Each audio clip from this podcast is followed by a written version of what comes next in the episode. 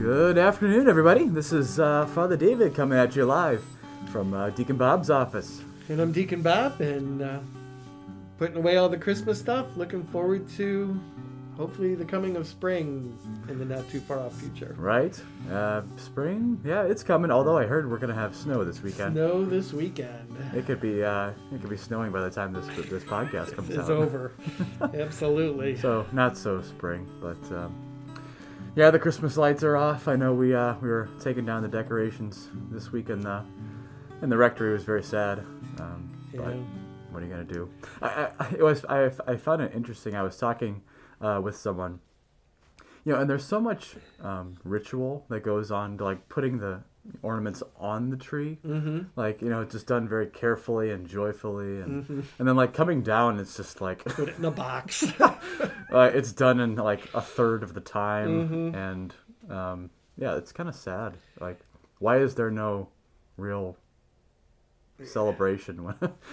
I know we do cookies, and the grandkids come over, and we put up the tree and the, the ornaments. Taking it down, it's just like, you're right. It's about a third of the time. We Yeah. just put it in a box. Try to remember where it's at for next year. yeah, So well, it's okay. it's fun. It's it'll be around. It'll be around soon enough. Yep, Well, we had uh, we had some interesting things as Ohioans the past couple days. we did. Browns. Did you watch? Did you watch the game? We, we uh, my wife and I stayed up till what was it? Almost midnight, I think it was. Yeah, it was like eleven thirty. Yeah, it was a great game. I was watching the score on uh, online, just on Google, and you know it's live, live, lifetime Mhm. scores, and I just saw the number going up and, and up and, and up, and it was Yeah, it was a great game. yeah. I mean, I did see. I mean, you can't have a better, you can have a better start, right? I mean, the Mhm. first few seconds, I just felt bad for Pittsburgh center. It was like yeah. because you could tell he set the the tone for the game. hmm Didn't mean to, but Yeah, it's it's like wow, thank you God. seriously. Well, we'll see what happens this weekend. Got Mahomes. He's he's pretty intense. Yeah, With, uh, yeah. and I think my line has always been if the Browns could win, they would. You know, like their desire is always there to win, but they finally got all the right pieces in the row. finally made it happen, and it Mhm. and it involved you know, not having a head coach and not even 17, and 17 days of no practicing. Right. who knew? Who knew that was the the formula? or the person they called into the to the game that um, Baker had to introduce himself to because Right. he'd never seen this guy before, and the guy just fit right in. Yeah, So that was pretty incredible. yeah. Well, you know, stranger things have, have happened in Cleveland, I suppose. Maybe I don't know. Mhm. It's it's good. It's good. Well, it's um it's good. We're we're starting in we're continuing in this new year, and we were thinking about our last uh, podcast, which was on the the love languages. You know, so what were they? Um, uh, communication and and touch and um, Uh, uh, gift giving. gift giving, We're giving ourselves a little test to remember words of affirmation, words of affirmation, quality time. quality time. That's got to be all of them. There you go. I think so. I think that was five. Well, people will, so. people will count for us. yeah. But we were just thinking about that, and um, you know, what is one of the realities that goes along with um, love and and really being human? Uh, is this the reality of desire? Yeah, so desire is just it's it's something we all know uh, in in a very real way as human beings. We experience it all the time, whether we realize it or or, or not. Desire, uh, the dictionary definition, is a, a strong feeling or wanting of something uh, or wishing something to happen. You know, strongly uh, wanting or wishing. So, in the sense that there's something we want, whether that be an exterior thing, um, like I don't know, eating Taco Bell, you know, something delicious, or you know, going on a vacation, hmm and doing something exterior, or versus and or, or it could be something interior too. So we desire um, to be happy. We desire to not feel um, sadness or, or pain. So to say that a desire, there's something we want, and it's kind of like feeling the ache uh, in between us and, and that thing that we uh, that we want. Is there anything anything you've you've desired you desired greatly recently? You can remember? Um, I always wanted to be a cowboy. Yeah. Um, Okay. never quite worked out the way I'd hoped. No, But uh, You have- you I have- wanted to be an astronaut too, but astronaut. You could have been an astronaut cowboy, I could be an, a space cowboy. space cowboy. Um, but I could just never do the math. Yeah, So I think that kind of kicked me out of the pool. Right. How about you? yeah. Um, I suppose when I was, I didn't always desire to be a priest. I suppose that's, uh, you know, that's a thing. I I, I desired to be uh, nursing school, uh, and uh, to be a nurse in a in a hospital. You know, there was this desire. I think probably, and this is a desire I think I I noticed over time that I didn't notice it at the time, but that I desired to help people and to heal and to help restore health in people. I think that's part of my why I was thinking about nursing, which, you know, the Lord takes our desires. You know, He doesn't um, He doesn't uh, you know destroy them or ignore them. You know that my desire was kind of uh, fulfilled in a very real way through the priesthood.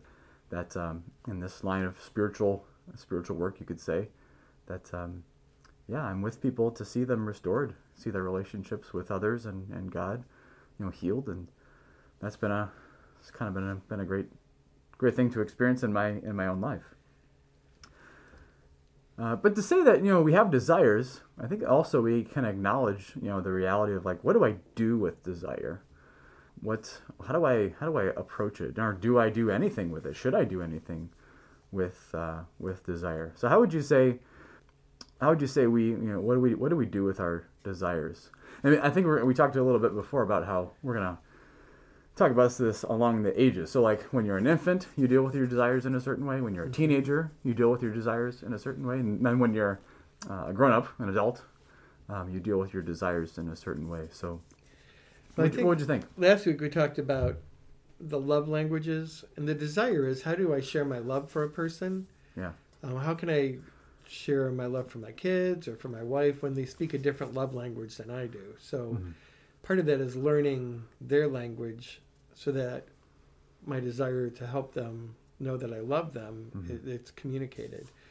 But Yeah. spending time with three year old grandchildren and four year old grandchildren, six year old grandchildren, um, the four year olds, their and two year olds too, their desire for something is an immediate stimulus stimulus and response. They Yeah. want this, they don't get it, meltdown. hmm I want my toy. Uh huh.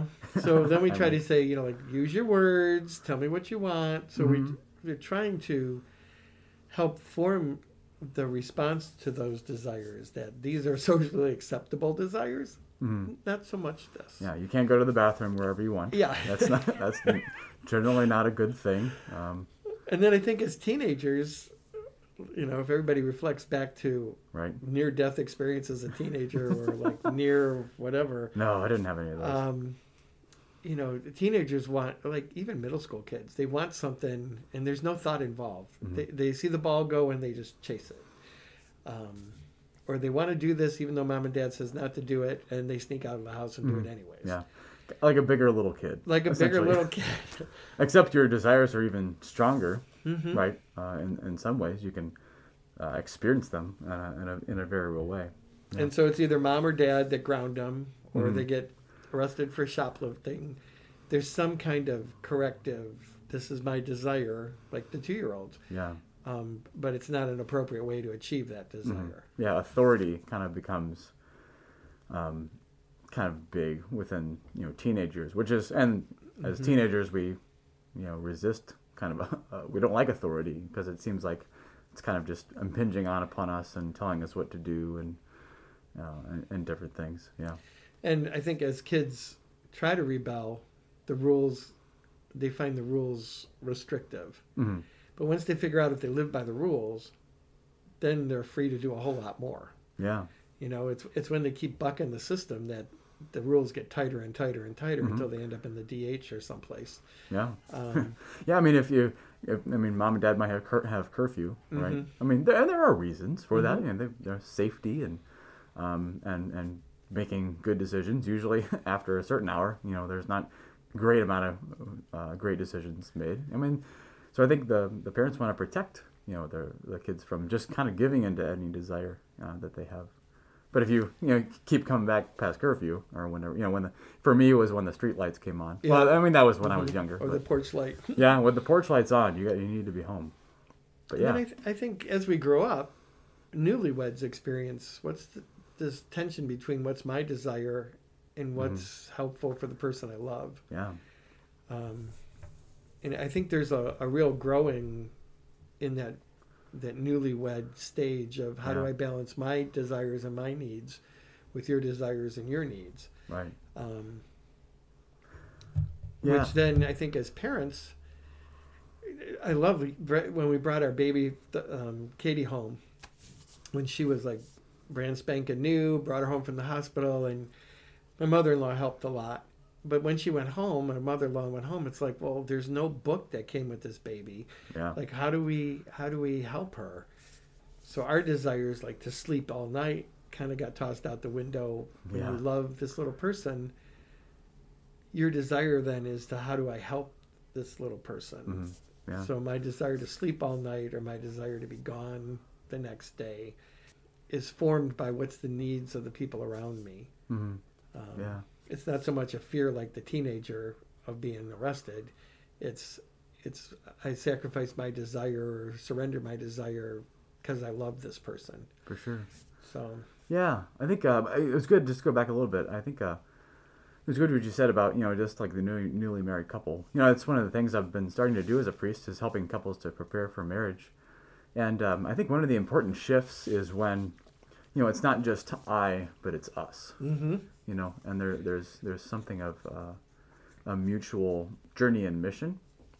In this, you're not just living quite for yourself, but you know that there's there's another you're you're living for which in truth you know requires sacrifice but at the end of the day you because of sacrifice you get to experience even greater joy Mm-hmm. you know even greater your uh, greater fulfillment of, of of desire than you would just kind of on your own I was talking with a young couple that was going to get married, and I said, like, why to the young guy? I said, why do you want to marry her? You know, like he said, well, I've come to love her, but when I make a decision, it's usually just about me. Mhm. Now, when I make a decision, I think about us, and I thought that was really profound. That he went from just thinking about himself to how is this in partnership with the person I love, Mhm. which I thought was just really profound. yeah So. Yeah, for sure. Yeah, so so say so what do we what do we do with our desires? So kind of through this, you know, talking about these different stages when you're an infant or a young kid, when you're a teenager, when you're you're an adult, you know, there should be uh, a certain uh, growth in our relationship with our desires. That we're not just kind of acting on everything that we that we feel, but there's that there's something guiding how we should deal with our desires. Namely, really, I think really what is what is good, what is, what is truly good for us, and then you know our relationship with with God and others. So, our desires are good, but they should have perspective, Mm-hmm. and that perspective um, helps us to really enjoy our desires. And we were talking too, you know, you know, like what, what are some of the desires of uh, of of parents? I mean, love and affection, sleep and and privacy. You know, having time for yourself, um, time for prayer. You know, relationship with with God, and then certainly all the desires around kids, keeping kids safe, helping them to live a, a fruitful life, helping them to succeed. You know, and especially in education and sports, which is um, which is a good thing, and you know, especially with with with with sports like there's a really good desire there. And and what is it really? Not for them just to play sports but really to to learn and to grow and to have experiences to be in a relationship with other people and and to have fun and we know there can be kind of different approaches like okay we have this desire how should we how should we engage that you know in sports you know is it we do uh, do all of the endless kind of travel teams where we, we, we seek to satisfy this desire, you know, for them to have fun and grow and learn Mm-hmm. by kind of doing every sport possible. Or kind of the opposite approach where like, well, we're just going to leave them to do other things and not really do sports. So there's kind of like two extremes. But maybe one be in the center being like, well, we can do like a sport or two a year, you know, and really focus and focus on it and really do it well. But there's maybe even more gotten from it. Uh, th- I don't does that make sense? It does. I think one of the hardest things with families is how do you find balance, Yeah. especially if you have more than one child. You know, Mhm. like if everybody wants to be in the travel team, um, you've got three different things going on. So how do and then as a parent, how do you find any time for yourself? Mhm. And that might be something for Lent that people might want to think about is how do I get at least 15 minutes by myself? Yeah. You know, either to walk and pray or just to walk Mhm. or to Yeah. pray. Yeah. um, but but where do you go for 15 minutes by yourself? Mhm. Which is really hard because there's always somebody that needs you for something. Yeah, and that, and to say that like that desire isn't necessarily selfish. So we we talk about you know our desires should be in perspective. They should be in relationship with uh, relationship with others. You know what others need um, legitimately from us, um, what we're able to give. It's good to you know have um, desires ourselves and to be you know that's a good thing Mm-hmm. you know to have space because you because you need that because then you can give yourself better you know to the people that you have to give yourself to I never did very well in Latin, no but there's this Latin phrase in English because I can't remember. Veni vidi vici I came, I saw, I conquered. No, it's um, you can't give what you don't have. Yeah. And you know when you're on the airplane and they do the safety sure walk through, and they say if the little yellow mask comes down, put it on yourself before you put it on anybody else, like Mhm. your kids. And most people want to make sure it's on their kid, but then they would pass out and they wouldn't be any help to anybody. So I think, especially with some of the quiet time for adults, that if we don't recharge and we don't get that desire for alone time or a prayer time, we're not going to be much help to anybody else. yeah yeah that's good okay so yeah there's so there's there's the reality of desire and and growing uh, in desire you know ma- part of growing in maturity is that we live our desires not just merely for ourselves kind of responding to everything we want to do but keeping things in light of what we should do so that's kind of like the the practical end of desire and kind of the virtuous relationship we have to, with the desire but you know desire also has a bit of a, a religious or a, a spiritual kind of dimension Mm-hmm. and you know Deacon Bob you shared a quote from St. Augustine what, what was that what was that quote we were talking about I love this quote. I think it really sums up how we deal with desires that Augustine said, Our hearts are restless until they rest in you. And there was a Christian song a while back that talked about the God shaped hole in our heart. yeah That we try to fulfill that desire with other things, but the only thing that satisfies the desire that we have is really to be with God. mm-hmm. Um, Yeah, yeah, it's a pretty it's a pretty beautiful quote. You know, you know, Saint Augustine is probably one of the more known saints in the church. Um, didn't always live in a relationship with God, um, and when he when he didn't rela- live in a relationship with God, you know, didn't uh, didn't really find the ha- he was always searching for happiness. But it was eventually, you know, that it, when he found God and, and, and invited him into his life, that he knew more joy uh, than he did just kind of living for himself. So pretty famous, pretty famous saint.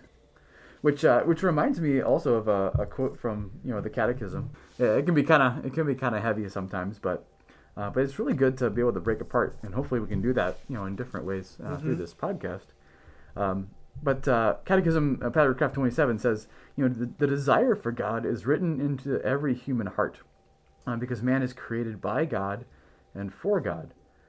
And God never ceases to draw man to himself.